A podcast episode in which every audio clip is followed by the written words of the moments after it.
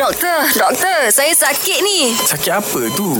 Nak tahu, dengarlah doktor, doktor. Doktor, ada orang tanya, betul ke angin ni berjangkit? Contohnya kalau tukang urut kan, dia urut-urut kita ke? Lepas tu dia hok sedawa, doktor. Hok anginnya kita dia hok sedawa. Ha, macam mana tu, doktor? Okey, sebenarnya sedawa-sedawa tu daripada Ya, kebanyakannya ya, ada kebanyak- Oh. daripada gastrik sebenarnya. Gastric acid, gastric gas. Kan? Ah. Okey, gastric gas ni terhasil sebab kita penat, stres. Stres. Oh. Kan? Ataupun kita duduk makan benda-benda yang berasid. Ah, benda-benda yang mengandungi kafein.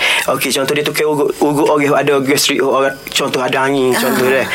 Sebenarnya tukar ugut tu penat. Bila dia Ah, penat dia menyebabkan dia, letih jadi lah. letih, gastric Oh. juice dia pun akhirnya embes sendiri. Bebek lah dia nyo. Ah, jadi budak sedawa juga Tak ada jaket yang Ah, tak ada sebenar jaket. Kan? Oh, Dia saya, pun ada gastrik saya juga memang doktor. Hmm. Kalau saya urut orang saya yang uh, Ha, sebab Syah sendiri pun Mu tak cekak lah, mu Ya. letih urut orang. Ha, saya sebenarnya malas. ha, disuruhnya lagi.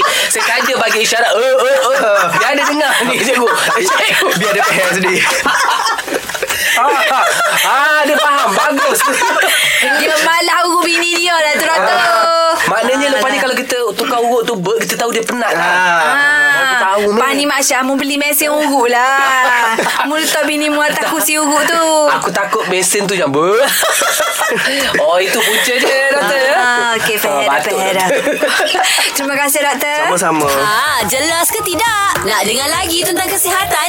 Dengarkan di Gegar Pagi setiap Ahad hingga Kamis pada pukul 9.30 pagi bersama Mat Syah dan Mek Zura.